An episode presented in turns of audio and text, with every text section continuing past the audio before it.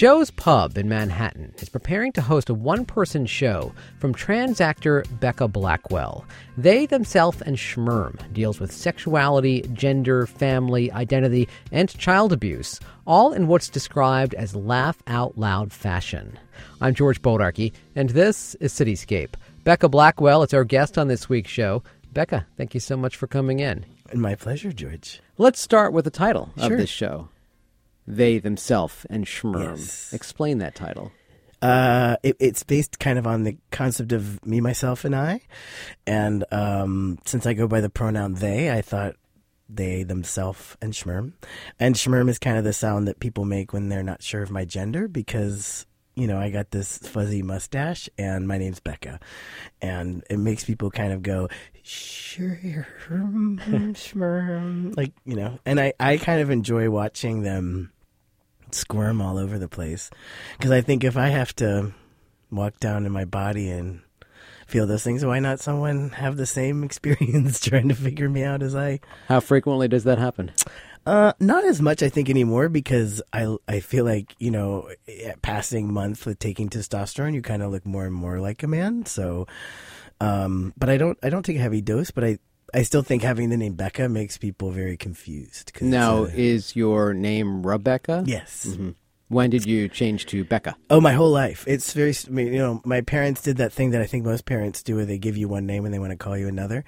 Uh, it was because my, um, my, they, I was named after both my grandmothers. So my mom's mom was Rebecca and my dad's mother was Reve. So my name was Rebecca Reve. But they always called me Becca since I was a, like, I was adopted to them. But that was what the, the, they've always called me that. So. When did you decide to use the pronoun they? Well, I don't think I really ever. Um, I'm of a certain age, George, um, where I didn't really know about this concept or even um, idea that you could. Uh, I mean, I had known of people transitioning. I knew very little about trans men or people transitioning from female to male. I knew plenty of trans women. I mean, I've been in New York over almost 25 years and and being in the queer community, you know, I mean, I used to bartend and a lot of our, you know, customers in the gay bars were trans women as well as every other kind of person, but I didn't have a lot of experience seeing trans men and I think the only thing I ever saw was like Annie Sprinkle's lover Les Nichols doing a documentary on getting a penis implant, I think in 94. And I remember thinking, whoa, if that's the option, I think I'll.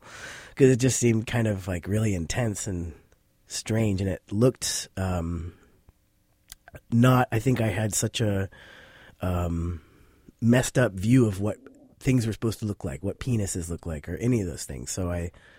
I definitely judged it kind of in a way that, you know, looking back at it, wasn't very kind or healthy. But at the same time, we are um, conditioned to think that there's only uh, certain ways to be male or female, or, uh, you know, if you have a genital, it has to be perfect or something.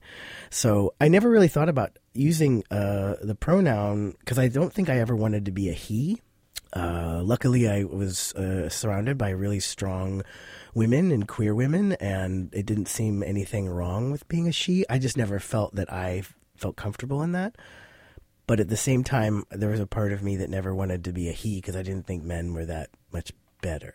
now, that said, do you identify yourself as a trans man or just transgender? I know it's like I get, you know, like when you start putting labels on people, it gets really uh, disheartening because there's a part of me that never wants to give up the roots of being like a, a lesbian. It's like all this kind of like, you know, trigger warning of what it is. And I think that's um, the fluidity of what everyone's kind of tooting of like, we should have that.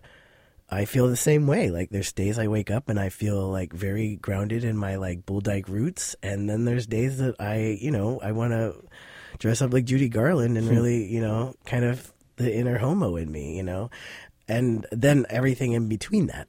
How old were you when you realized you weren't like all of the other girls, if you will? Oh, I think my whole life. I, my dad told me uh, once uh, uh, that he thought maybe my brother was gay because I was so masculine. Huh. Um, I I was asking God because I was adopted to a rather kind of uh, conservative religious family. You grew up in the Midwest? Yes, in Ohio, and I uh, I would be I would lay at night before I go to bed, and I would pray for my penis. And I think my mom, when I was that young, kind of would be like, "Okay, you know."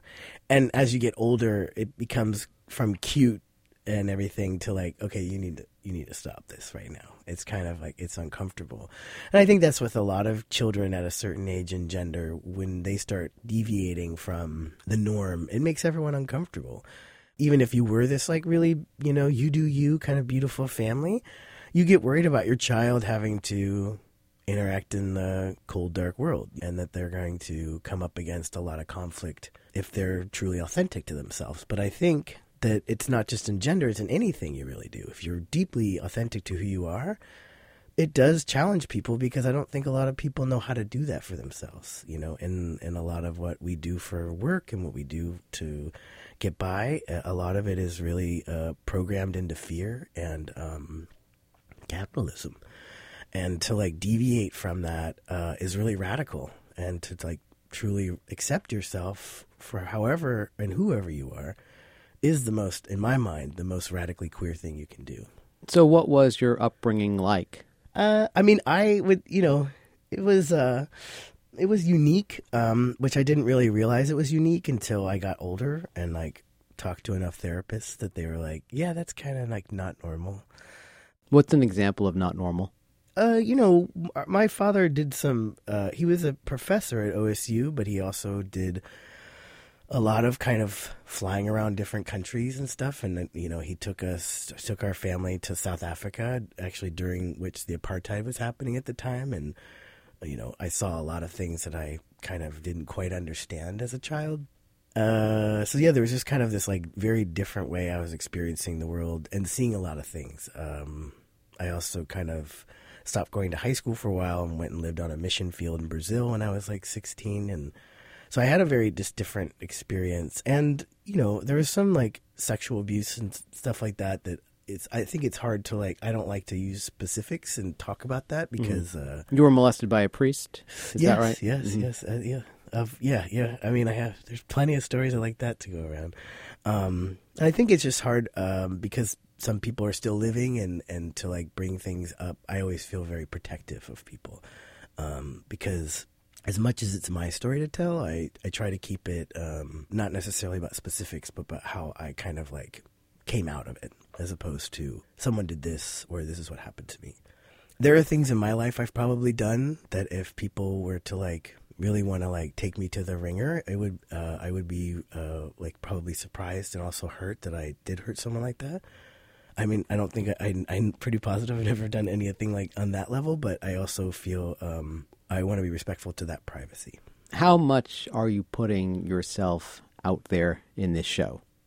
Uh, the only way this show really works is if I um, am 100% uh, like open hearted because I do talk about things like that, but I, I kind of use it in a real sense of humor. So to like make things really funny in that way without kind of um, taking away from the gravity of what it is, there's a way of lifting out of it. And how do uh, you make being molested funny?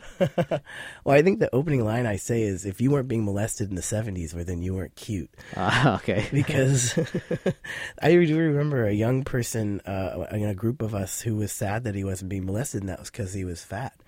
And I figured out at a young age that if I started getting fat, I would stop being being molested, and and that is kind of a tactic that I used. And then you know, then I had all the like trappings of feeling like a fat kid growing up, where you never kind of lose that feeling of feeling insecure about your body, no matter what it looks like. But I also believe, you know, um, I wouldn't give up anything that's happened to me or whatever because it made me who I am right now. And I, as hard as it is, there's a part of me that does love who I am and who I'm becoming. Are your parents still alive?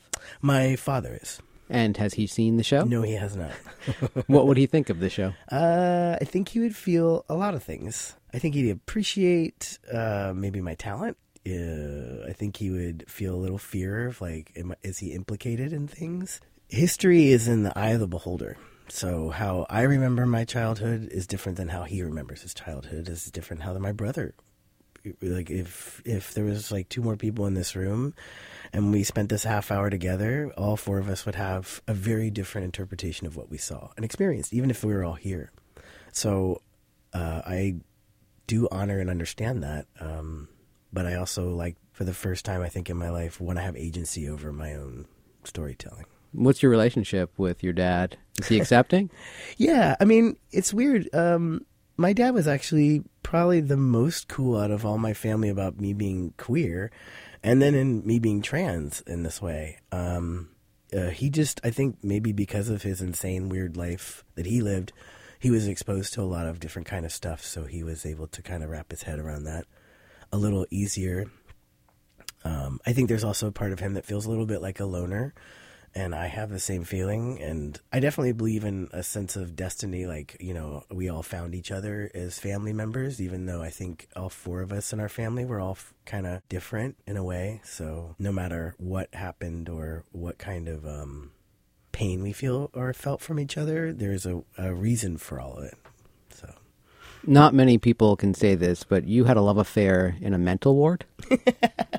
I didn't. I, I think I had. Um, I didn't have my love affair in a mental ward. I think they're conflated. I was in a mental ward, and then right after that part in the show, I talk about my first love. Okay, but I was in love with this woman in the mental ward named Tina, who I don't talk about this. I, I think she was in the original uh, part of the show. She was um, a very fiery woman, and I remember thinking she was one of the toughest people I ever met. She. Uh, I remember she was so mad at her boyfriend that she um, took one of the curling irons because the curling irons we got in the mental ward only had like a uh, cord that was maybe about eight or nine inches, so you couldn't try and hang yourself with it.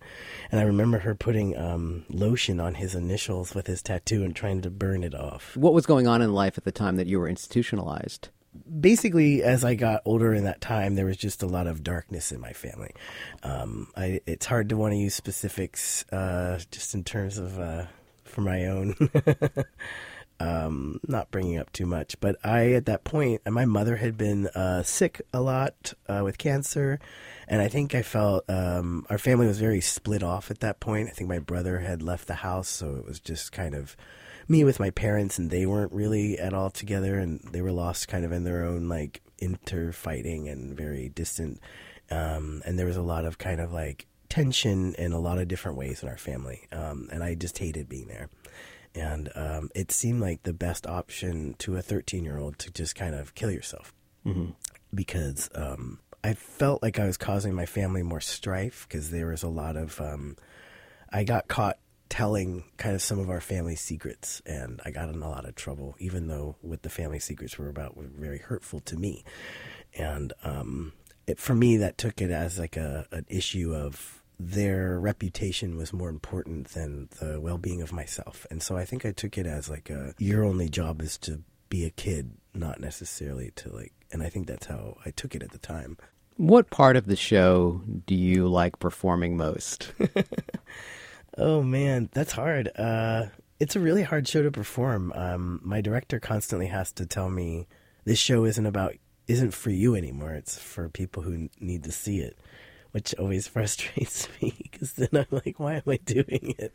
But um, I really do like the beginning. Um, when I kind of start the show really like kind of insane in this way of like really stylized uh, poses and saying all these kind of like confrontational things about being molested and all this stuff, and then stopping it and saying, "Just kidding, wouldn't that be awful if I did that for an hour?"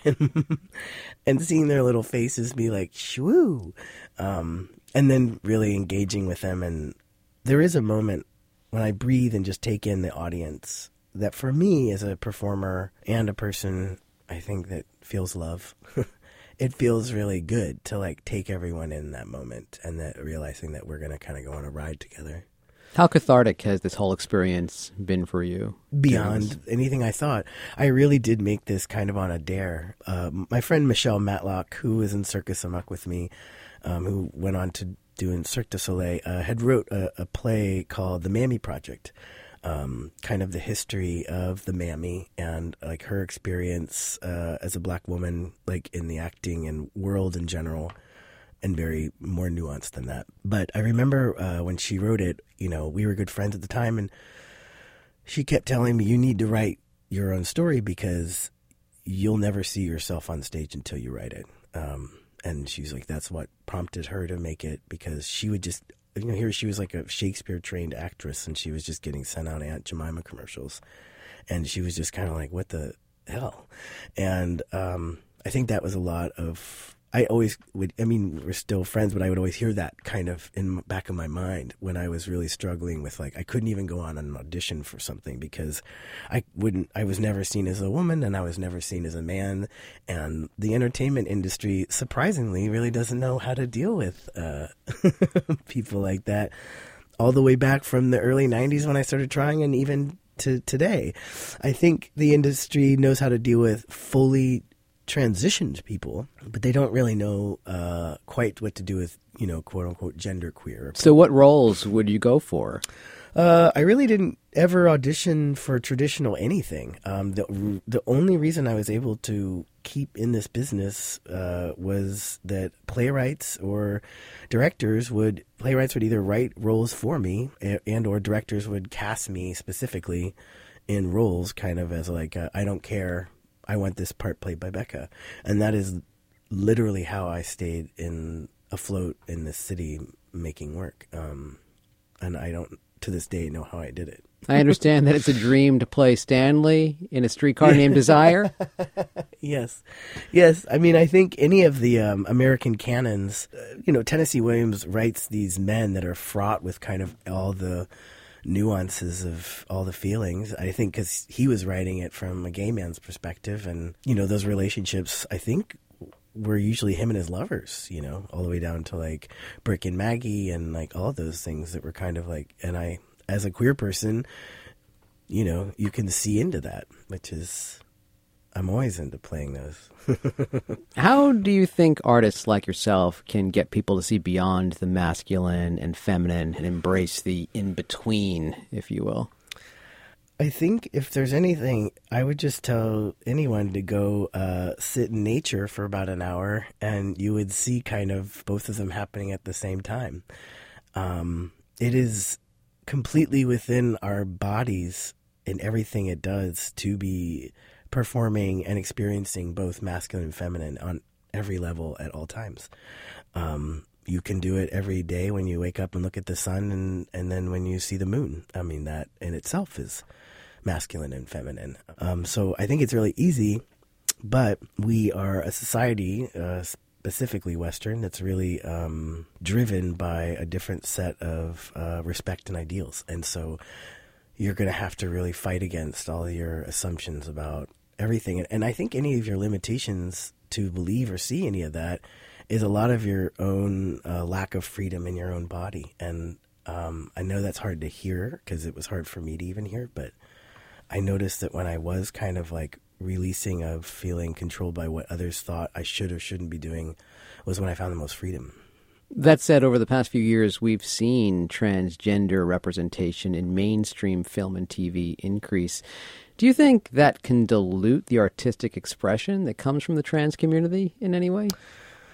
Um, I think in any community that is marginalized and is uh, slowly percolating up into a mainstream, um, it it really uh, is um, important who's telling the stories. Um, you know, right now we have a really uh, exciting surge in like African American stories being told by African Americans, which is incredible. And you start to see that in the shows you're seeing and, and the writing that is going into it. Um, and like, you know, also in the Latin and not as much in Asian communities, but I think that's just like it's a slow burn in the entertainment industry to like anything. Um, I think trans is kind of hot right now. Um, and I ain't gonna lie, because as much as I might be a Taoist, I'm also a person living in capitalist world. So, um, am I to say no to things that pay me money to be trans? No. Um, but uh, it, it's something I think to be wary of, I guess, in a in a way. But also at the same time, I'm not. Um, I mean, I think it's hard for you to ask people to say no to something that's going to pay them money. Um, I know I'm in a little better place than I used to be, but I said yes to a lot of things that were offering me $500 or $400 because I needed that money. Um, and would I want to go back and do those pieces again? Probably not. But um, so I'm not ever one to like say someone should or shouldn't do anything because that's that's your body, your journey. So it's not up to me to make those calls. But I know that that it is important who's telling the story and who is performing those stories. Earlier, you referenced Circus Amok. Yes. For those unfamiliar, what is Circus Amok? Uh, circus Amok is this beautiful socio-political queer circus that has been performing in New York, I believe, outdoors since '89, uh, all the way up to the present. Um, uh, helmed by the beautiful and genius Jennifer Miller, and uh, musical direction by Jenny Romaine. Um, and basically saved my life. I was their truck driver for a few years, and they were short a performer one year. And Jennifer was like, "I hear you used to be a performer. Would you like to do this? But you still need to drive the truck."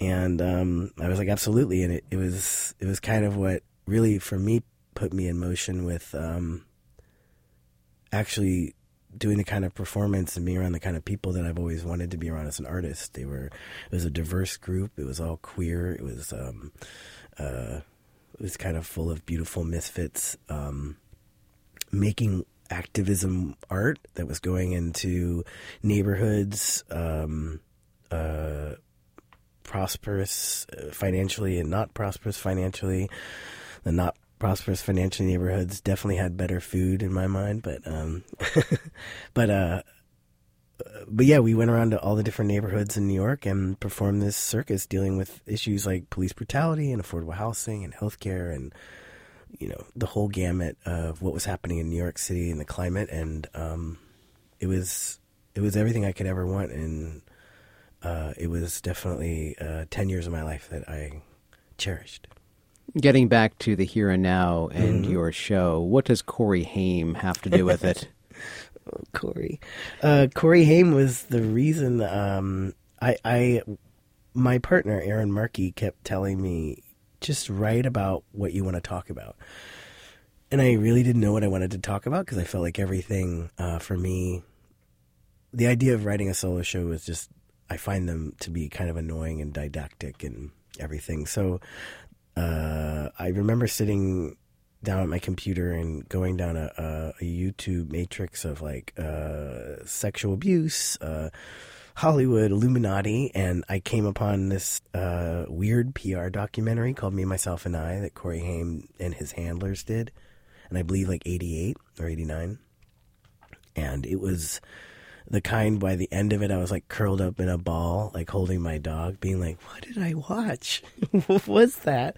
And why? Why did someone let that happen? And who were his handlers? And like that was insane. And this was before like a YouTube uh like thing. Like this was like this thing went straight to video that was kind of not even a movie. It was just this thing that someone did. And I had never seen something that was so uncomfortable making, but I also like really identified with his kind of like weird way of like uh, hiding like sexual abuse and drug use and all these things and the whole acting world and how screwed up it is and how it kind of takes people and just twists them up and, there was so much I identified with it. And then I, I basically uh, copy pasted the link sent it to my friend Joe Pangalo and I was like I don't know what this means but and I don't, and I didn't even know her that well, but I basically was like, I don't know, I'm following my instincts, and they are to send you this video and let's do something. And then she and I just kind of hung out for like eight, nine months.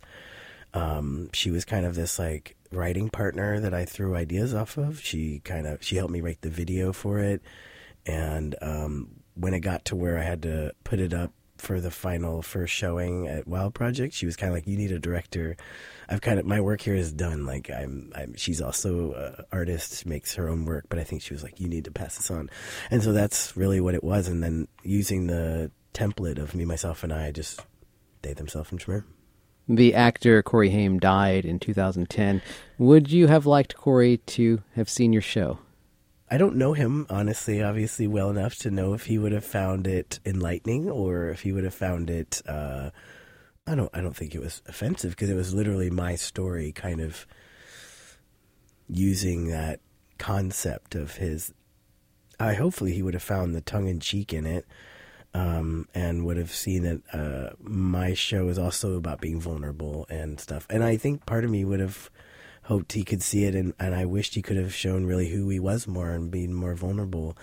And I think that was um, something I think was really hard for him to do because he was very wrapped up in wanting to get back in the business because that business does chew you up and spit you out. Who are your role models? Ooh, uh, I guess uh, Peggy Shaw. Um, she was kind of like my first like butch actor uh, I ever saw. I saw Menopausal Gentleman, I think in '95. Um, I remember seeing Diamanda Galás and thinking she was a genius. Maya Angelou, I remember reading I Know Why the Caged Bird Sings, and it completely changed the way I even have thought of, I'd never read about anyone being molested, and that it kind of changed. It like definitely started to rewire my brain and how to like even have a voice to it. Um, oh gosh, I know I'm gonna forget people that are really important. I'm just, I mean, for me, uh, I remember reading Black Boy by Richard Wright. I'd never heard anyone speak of like pain and anger like that. Um, which was funny because I read that right before I tried to kill myself. So I remember thinking, but um, oh man, um, Do you see yourself as a role model? oh please no, that's too much pressure. I'm a bad boy, you know. Like uh, I probably drink way too much wine than I should. Um, I like to smoke weed. You know, I don't know if I'm someone that you know. I, I I've, it's taking me everything in me not to uh, curse like a sailor today. I don't know if you're allowed to use the f bombs. No, you like- are not. I didn't think so. I've been really trying, George. Um, yeah, I wouldn't put me as a role model. I would definitely uh, put me as a weird uncle that you could call if you were in trouble. and I wouldn't tell anyone. And I'd try and bail you out if I could. What question are you most tired of hearing? Uh, what's going on down there? Yeah. Um, gosh, I don't know. Uh, are is your transition complete? Are you done? Did, is is this as far you want to go? Um, are you going to change your name? You know, I think it uh, it makes people a little weirded out that I haven't changed my name. Um, but I, I'm 44 years old. So I had never heard anyone named Becca when I was a kid, and so it wasn't this uh, very feminine name. And so I think it was. Um, I can never remember. I can never get these TV shows straight. It's either my so-called life or the other one. there was a character in it named Becca, and that was when I feel like five years after that show came out, all of a sudden there was like these like people were like 15 years younger than me, all named Becca. Um, and I think it takes people aback when they hear my name's Becca, and I'm just kind of like, it is what it is. yeah, dude, there's guys named Lynn and Kelly, you know. What question do you like answering the most? Um, well, since being on testosterone, I just love answering questions. I love telling you my opinions about things and uh, how I could see the world being a better place. no, I don't know. I mean, I don't know. I mean, I guess it depends on what the context of the question is and who's asking it, you know? I would hope I'd try to answer every question, especially from those I love, because they're the ones who probably need to know the information the most. What has surprised you most in performing this one person show? uh how long it keeps going on. I really thought that I would just make this, I'd do a couple of showings of it and then I would move on and do something else. Um so it the, the lifespan of this How long has it been now? Uh the first time I performed it is, is full length was October of 2015. And um it's changed a lot since then and in fact it'll change again for our showing in February because I just realized that it's it's it's got it's had a lot of things added to it. It hasn't been retweaked, so it has it still has to like it, you know if if it's me telling my story, it's in a constant state of flux, so it never kind of ends. Well, tickets on sale now for that February 22nd showing at Joe's true. Pub, They Themselves and Schmerm. What a great word, Schmerm. Schmerm. It is. It's like a nice. It uh you know it's a good New York Yiddish. I don't know. I have to ask the foundation, but I think it's a good one. It's a schmear of gender. Becca, thank you so much for coming you, in. George. Becca Blackwell graces the stage at Joe's Pub in Manhattan with They Themselves and Schmerm on February 22nd. And that's it for this week's Cityscape. My thanks to producer Caroline Rotante. My name is George Bodarky. Thank you so much for listening.